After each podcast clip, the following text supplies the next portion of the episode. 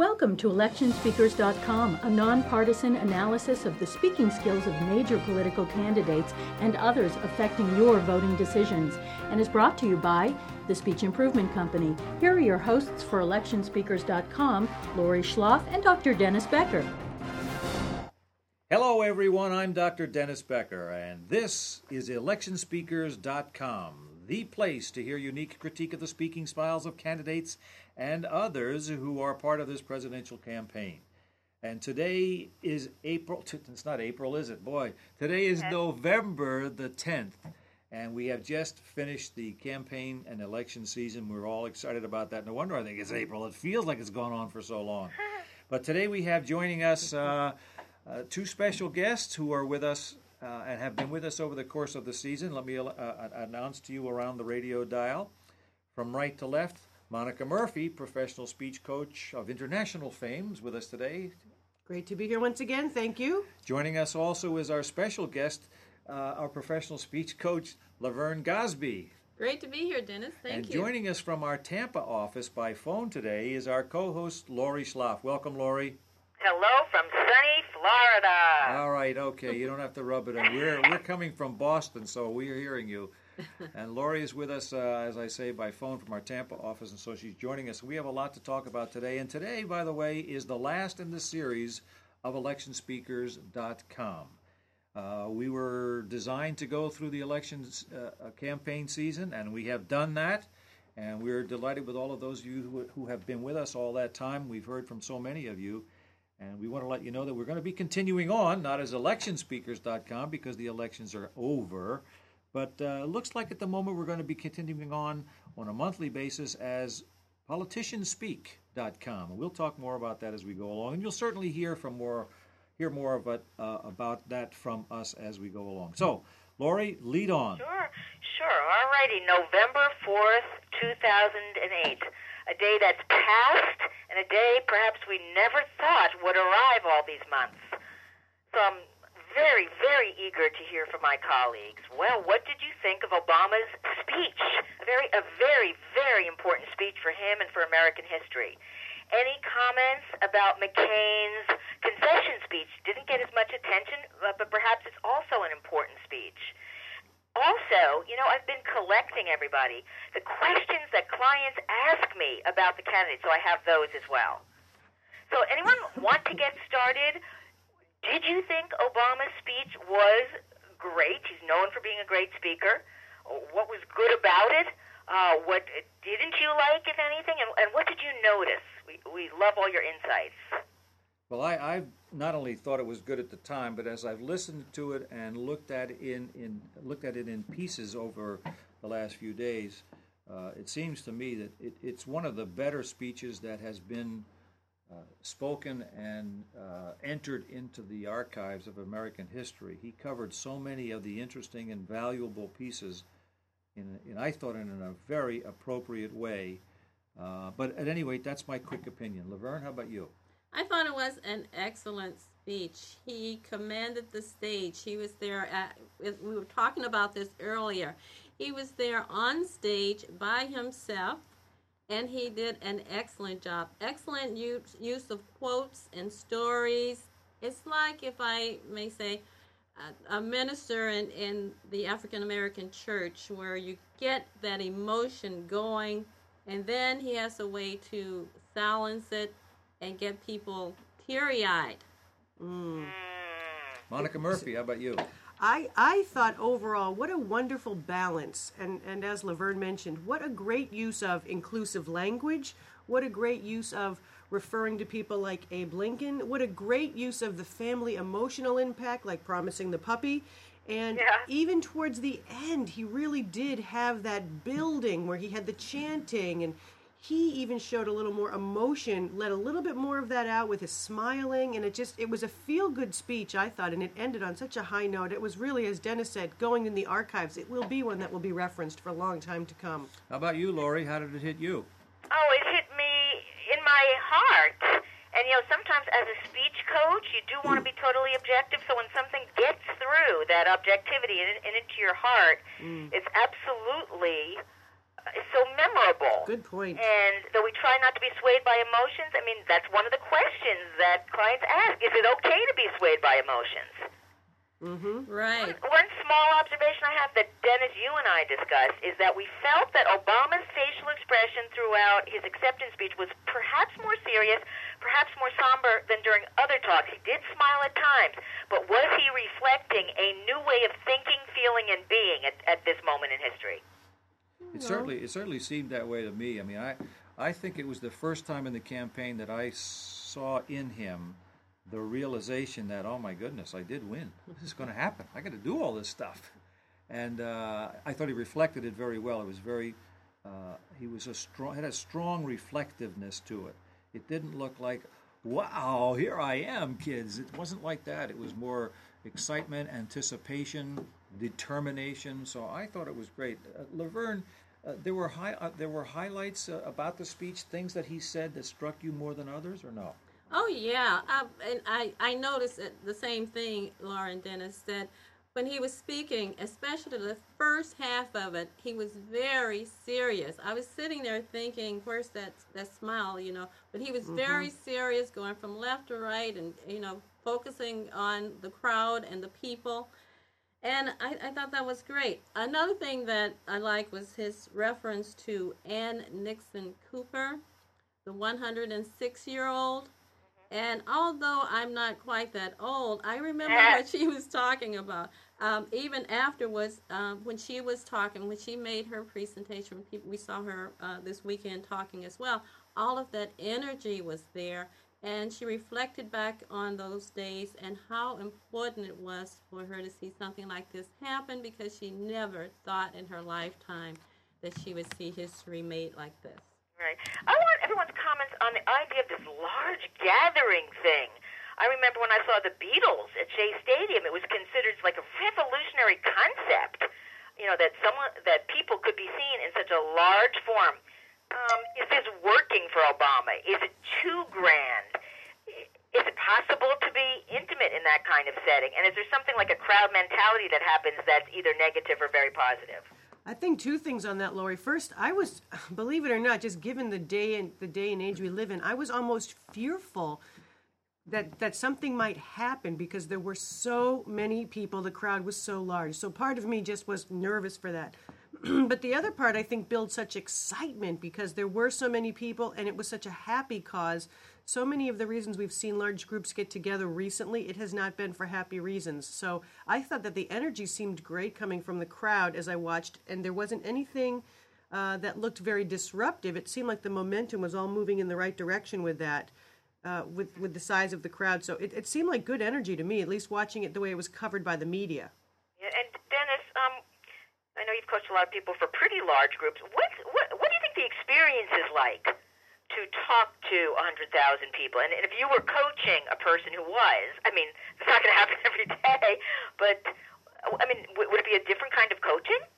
Yeah, there is something special that you have to coach into those kind of speakers. When you're speaking to a crowd that large, or even if it's not that large, but to you it's very large, which could mean 100 people in some cases. You're not used to speaking to that. And you wonder, how can I possibly reach all these people? There's a very important thing to keep in mind as a speaker, and certainly we do as coaches, that when you're attempting to connect, to participate, and to allow the persons in the seats to participate with you, there are two levels of participation and interaction. One, of course, is physical. Yes, we can. Yes, we can. There's all of that kind of chanting. Mac is back. Mac is back. Even Joe the Plumber. There's a sort of an interactive, physical interaction that occurs between the speaker and the listeners. That's one level, and you can get that going. Obviously, we saw that even with a large, large crowd. However, there is a second level, and this is the one that is most helpful to speakers who are not in those sort of rambunctious environments like a political setting, and that is the mental level of connection.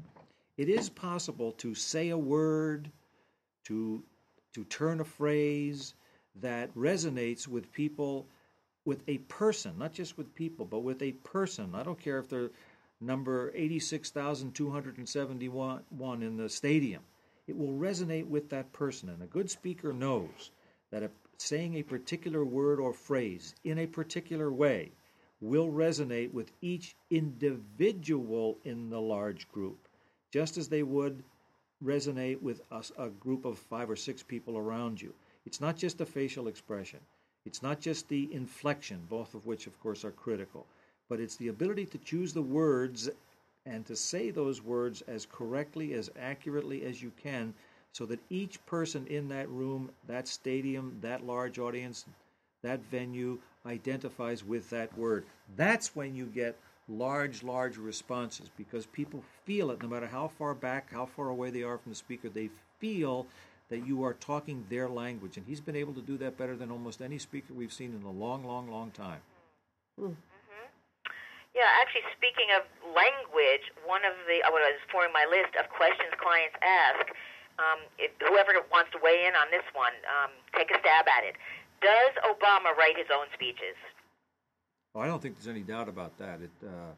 In interviews I've heard with his advisors, they all say this is very much the way he is. That's him. So I think definitely he does his own. I think what's going to be interesting to see here is as we go forward with, say, press conferences and State of the Address, will he be consistent in the way he's come across? And when that's when we may see a difference, Lori, to your point about do you think he writes his own information? Some of the interviews I've seen, I know they've said that he's always there involved with it. Whether he writes them all on his own, I don't know. I think he's got a team helping him to make sure he's consistent, to make sure he, addresses the right pieces. But it certainly does seem genuine to him. Here's some other questions I get. Everybody, where are the teleprompters? Well, they're in the same places that every speaker puts them. But it's interesting that I've noticed they have three. They are further away from him. Well, maybe it's because he can see them, but they're further away. They're typically when any speaker is using, either they call them teleprompters or a presidential paddle. Sometimes they call them. They're about 4 to 5 feet away from where the speaker is located. His, I have noticed, are a good 8 to 10 feet away. Now, that may be an eyesight issue, but I doubt it. I think it's more an issue of he wants to be able to span the audience in a little bit broader fashion. And I think he uses them very well.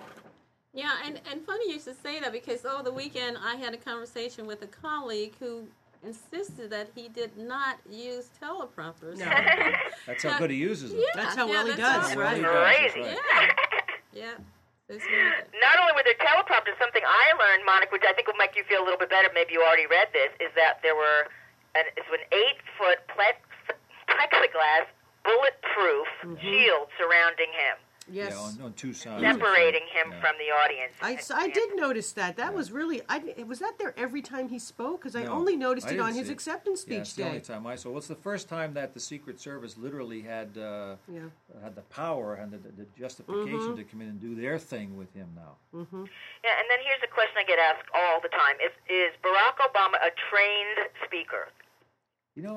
I guess opinion, weigh in. I don't really know the answer to that question, but boy, I sure want to find out, and you can bet that there will be lots of research to tell us answer.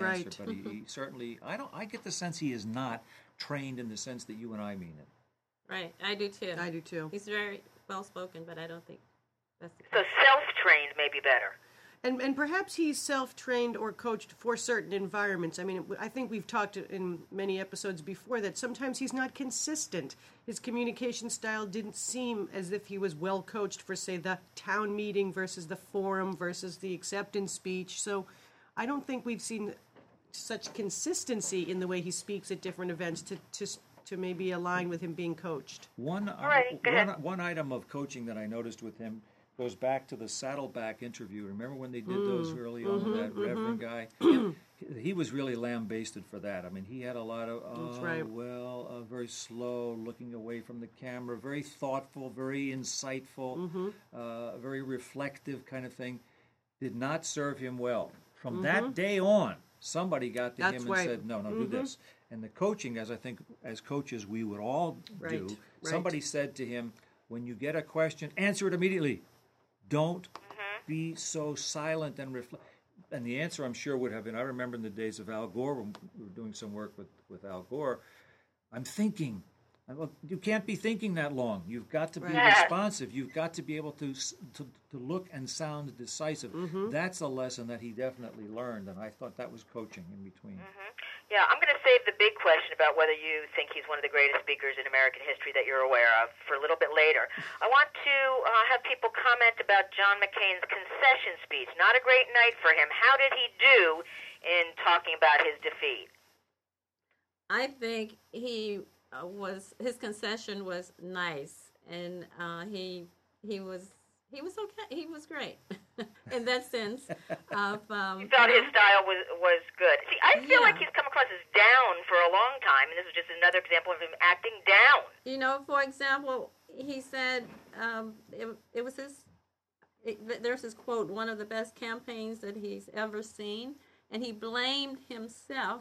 He stated that. He blamed himself and not others. So I thought that was very gracious. Whether that's the case or not, he was being very gracious. Mm-hmm. Other comments?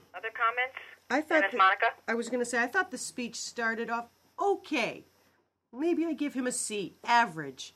It wasn't not what I expected. It was what I expected. But I will say, I thought towards the end was much, much better. He seemed to almost humble himself a little bit. He seemed to use more inclusive language in terms of reaching across party lines. He seemed more willing to show that he would align himself, made comments related to the greater good of the country. I was actually very, very impressed with his last 45 to 90 seconds of his speech. Okay, all right. One thing that struck me about the speech, and this is as much about the listeners as it was about the speech, one thing that struck me was that if you recall when he was speaking, he mentioned the name Barack Obama. We have to congratulate him. Boo, boo. We heard a lot of boos from the audience, okay?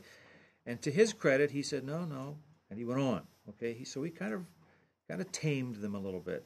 But what struck me was that's in my years doing this, I don't ever recall in a concession speech when the loser, so to speak, mentioned the name of the winner and said we have to get behind him, he's our president, blah, blah, blah, that there was booing like that. Yeah, that was crazy.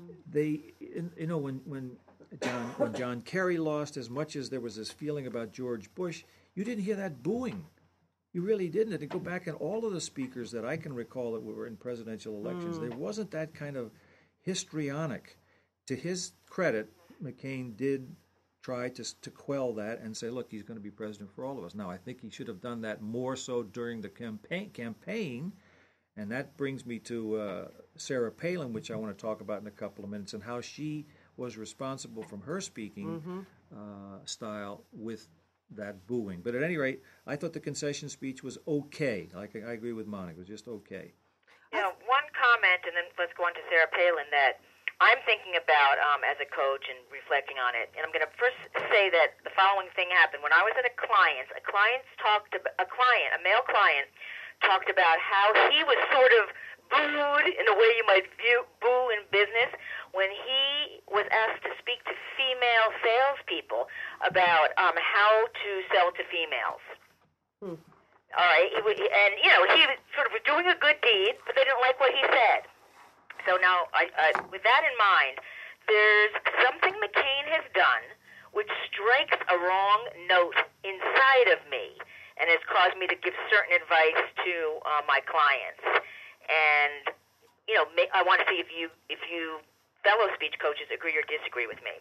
I really don't care for and have a very negative emotional reaction when he talks about racial issues.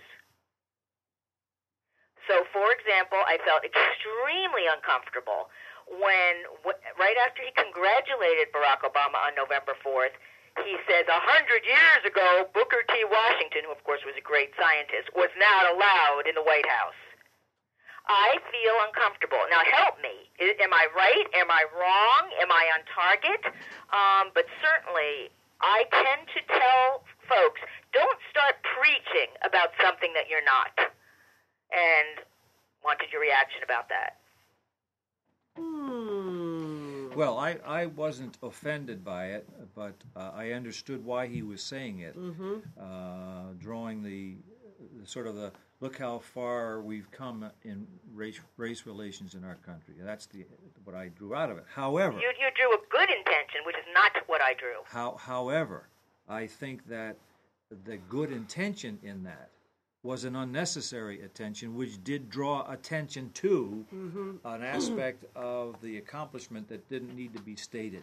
And the more we talk about it, Barack Obama has many times says he does not want stated. Yeah, and the more we talk about it, even if we say, I'm not going to talk, it's like asking, when did you stop beating your wife? You know, you can't answer that kind of a question. You cannot ignore that once it's been entered into. So I don't think he meant it that way. I literally don't think that John McCain and his advisors know the difference. I don't think they know how to talk about race without sounding racist. Yeah, I didn't think of it that way either. I think he was just trying to make a point and perhaps use a poor analogy.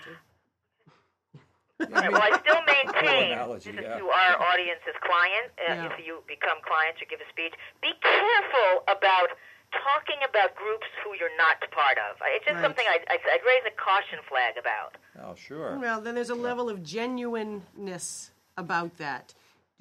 Can I make a comment and sound genuine about something that I'm not truly a part of? So you raised a good point, Lori. Thanks.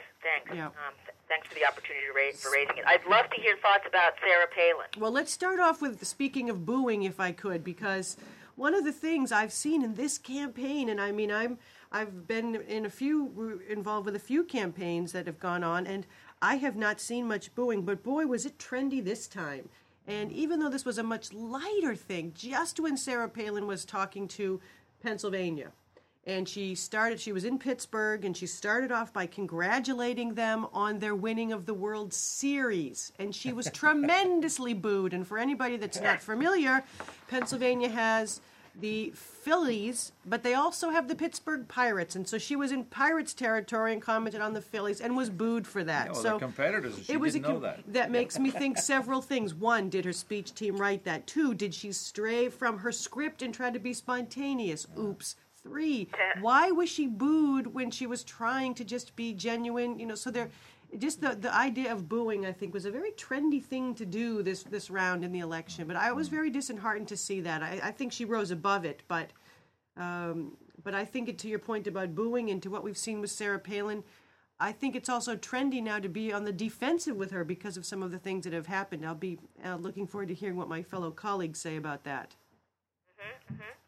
But my sense of the Palin speaking style was that it was part of the problem that McCain had. His speaking style is so different.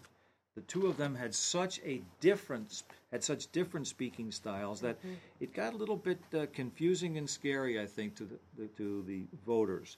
Who am I really voting for? Who's really the power in this in this couple? Who really makes the decisions? She seemed to go off script. She seemed to have a style that was much more erratic than his.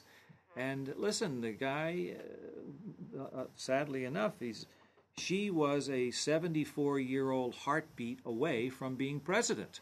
Yeah. And then as a voter, do we want to have this dramatic change from what his style is if I vote for him and then suddenly get her? I thought the styles were two completely different. Right. Not talking about whether they were effective or not. Mm-hmm. They were just too different in order to have both of them elected.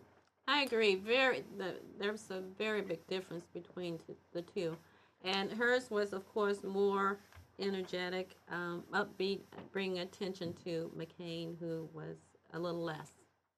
But boy, did she breathe life into the campaign when it happened. I mean, even after her first speech, 8 points up in the polls. I mean, they just shot up because she was able to reach people in a way that McCain was not, especially within the Republican Party. And I think that, you know, for that, she deserves quite a bit of credit. I think it was a very strategic move to bring her in. Whether or not it was effective, I think it was effective like a Big Bang Theory right up front, very effective. But then it brings on the questions that we're hearing now.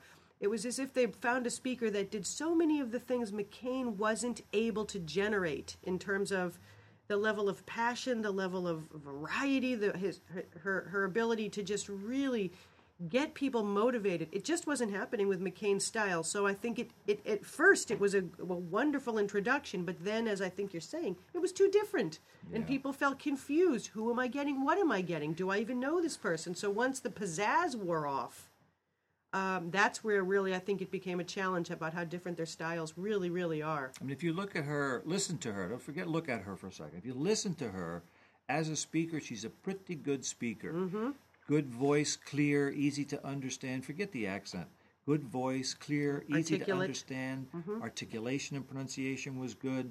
Her pacing was good. When mm-hmm. she told that, first thing that impressed me was when she told that joke about the lipstick and the pig and the hockey mom. Mm-hmm. Her timing was perfect on that. Yeah. And for someone who was in front of a large audience for the very first time, I mean, I thought she was great. And so her technical speaking skills were are good, and I suspect she will continue to use this. Well, after all, she had beauty pageant training, she had on television training, so mm-hmm. she's got some background in coaching and training and that sort of thing, but she was good. Unfortunately, she was good for about 1 inch mm-hmm. and couldn't go any deeper than that, right. And so she's got a lot to learn about how to be on that level of expectation on a political level, and she may do well in a talk show, but political level... No. Well, that's also an unknown. Think about the Katie Couric interview. When she is unscripted, it's a scary thought as well. But that's entertaining. It's entertainment, I just want to explore this thing of being different. Because couldn't two people be very different, but both be exciting candidates in their own way without it being confusing? I don't think so. I think they need to be close enough. Or look, O'Biden and Obama.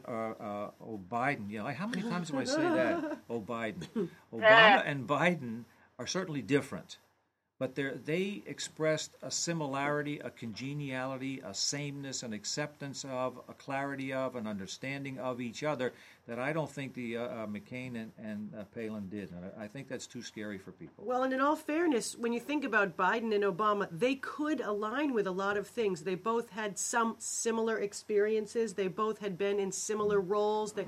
It was easier for them to talk about similarities amongst the two of them. Family men, blah, blah, blah, the things they talked about. You really couldn't, I don't think we could see that as much with Palin and McCain. There doesn't seem to be a lot of similarities in them. Sex, age, so many things were so different between them that I think it's hard to feel comfortable with them as a partnership. It was easier to feel that way, I think, with Obama and Biden for sure. Laverne, how do you feel about this? Was Palin too different from McCain? Too similar? What do you think about this? There was a big difference. Her energy level, like we talked about, articulation, command of the audience, was very, very good. I think what happened was when we mixed in the issue of the economy and things started to fall, that and then they placed her in front of people that are very experienced at doing this, and some things happened there. It just lessened her credibility, perhaps. Hey, everybody. In August 2004, I guess I was lucky because I wasn't feeling so hot, and I was watching the Democratic National Convention. I come from a family, by the way, of political junkies. I then continued to have one of the a transformative experience as a speech coach as I watched Barack Obama give one of the most amazing speeches I had ever witnessed, and I was witnessing it live. I still think that I was right, that Barack Obama is one of the greatest public speakers or rhetoricians in American history. I'm just going to name three things, and I want you to weigh in about it. He has this way of reaching others emotionally. He's able to talk about his vision, as we know all great leaders do. He speaks with the right words at the right time, and importantly, makes others feel included and involved. So those are hints for other people who want to become great. So, you know I tend to be dramatic, so I'm interested in your thoughts about this. Some of the greatest speakers in American history we have not heard. We can't hear Daniel Webster. We can't hear Benjamin Franklin. So, we admittedly, we can't compare him to everybody. What are your thoughts? Oh, and that's the issue. I think it's the greatest speaker in any environment has to do with the environment, the setting that they're in. So, he may be the greatest speaker we have on the scene today, but I don't know that I'd say he's one of the greatest in American history because he's yet to prove to me anyway, that the speaking skills he has are able to do anything other than get him elected. Right. Let's find out if the others you mentioned. I mean, you're really underplaying that, my dear. Yeah, but you talked about 2 years ago. He was just a United States senator. I mean, I'm kind of shocked at what you just said. So far, in his speech took him from being an ordinary senator to president of the United States. Yes, that's right. And for the United States, he has done nothing yet. Daniel Webster, Benjamin Franklin, Abraham Lincoln, some of the others that you were going to talk about, these people have not only a proven record as speakers before, but also during their time in office. And that's what I'm looking for with him. I expect he will do well, and I expect he will be considered one of the best. He certainly has to maybe be considered the best, if not one of the best, in getting elected. But that's not, to me, that's not the only measure we're going to use in making him best in American history. Yeah, he's very good, very emotional. But when you say he always knows the right words to say at the right time, I question that, because the issue with Nancy Reagan came up this weekend. Well, that was not that. I was saying as a public speaker, and I know we can talk a lot about this. I meant when he's giving a speech, not when he's spontaneous. Okay. All right. When he's giving a speech, actually, I think he has a lot to learn about thinking on his feet. You mean a prepared speech? A prepared speech. Yeah. I think he's one of the greatest prepared speakers in American history. I have no idea. That's what I meant. Thanks for clarifying. I just can't measure that because I haven't. No. I don't know whether Benjamin Franklin prepared his speeches. Well, technology forbids us from really knowing those things. You know, and the way they're captured, I certainly think he's done an outstanding job of using the right words, certainly making people feel included, and he's done an excellent job when he delivers speeches of using the technology, how he uses the teleprompters, how he moves his body. He does make it all come together in a way that really reaches people. And I think what we have yet to see is Daniel Webster, Ben Franklin, some of these others that we've mentioned have gone on to continuously be good speakers. So he has, like you said, Lori, he's given two great speeches so far, his 2004 and his acceptance. Well, more than two. Up to four now. More than that, but I mean, let's see his next great speech when he's in this different role. Does that change? Does that stay the same? But the next one will be January 20th, 2009. Well, I thought the next one already happened. I thought he handled that press conference very, very well last week. His speech patterns and so forth, his words and so forth were chosen very well, and I thought the first press conference went very well for him. Well. But we'll measure it as it goes along. Right. Well, really great thoughts so far. And we've come to the end of this program, so I'm going to ask each of our participants, our professional coaches, to wrap up for us. And Lori Schloff, professional speech coach and author and co-host and good friend, I'd like to come to you first. Give us 30 seconds on how you felt about how this whole thing went. Okay, well, it's been really, really gratifying at many, many levels to be part of Electionspeakers.com. Though I am glad the election is over, we're on to the next phase of looking at political speakers. I do feel a little sad because it was a lot of fun having that excitement from week to week, starting with Hillary, then moving on to focusing on Barack and McCain. And it's been a real learning experience for our clients.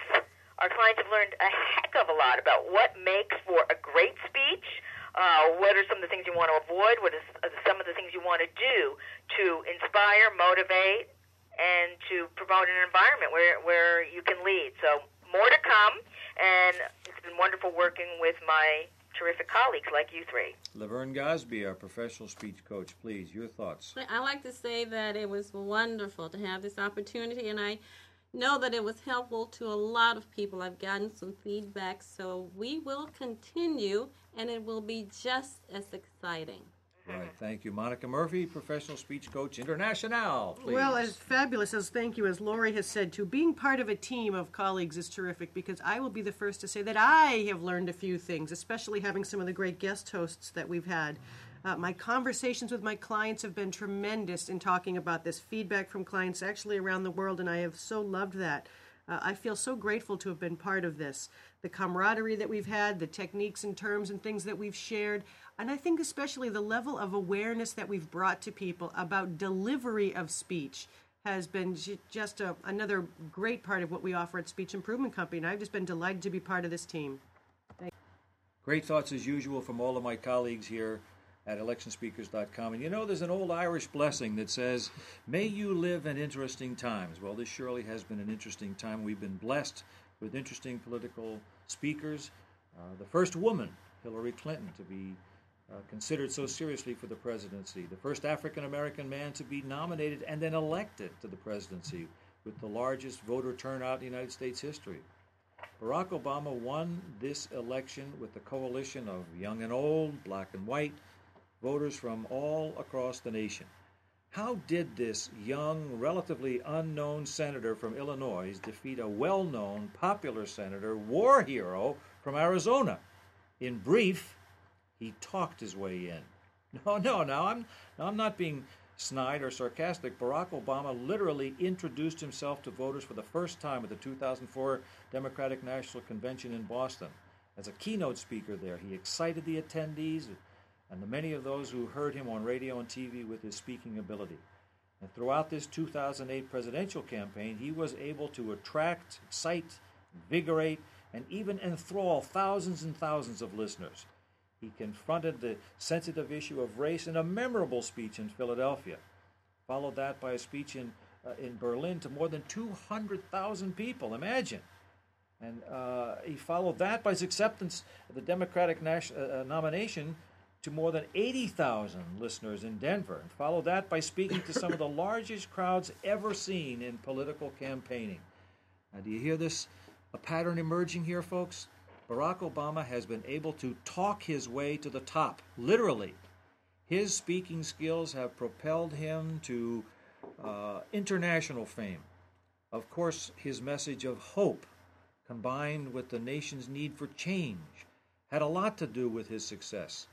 But his abilities as an orator have been unmatched by any of the other candidates in this election cycle.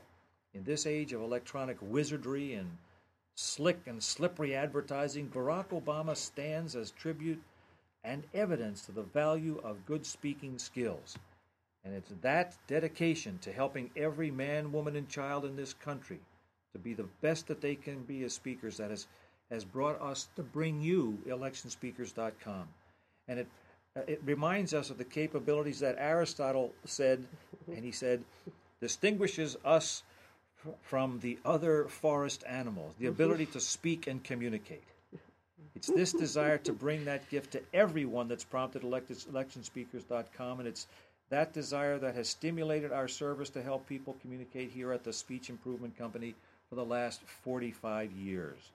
So let's see if Barack Obama, with his latest example of the power of human speech, can now lead the power and use this power as an example for all of us.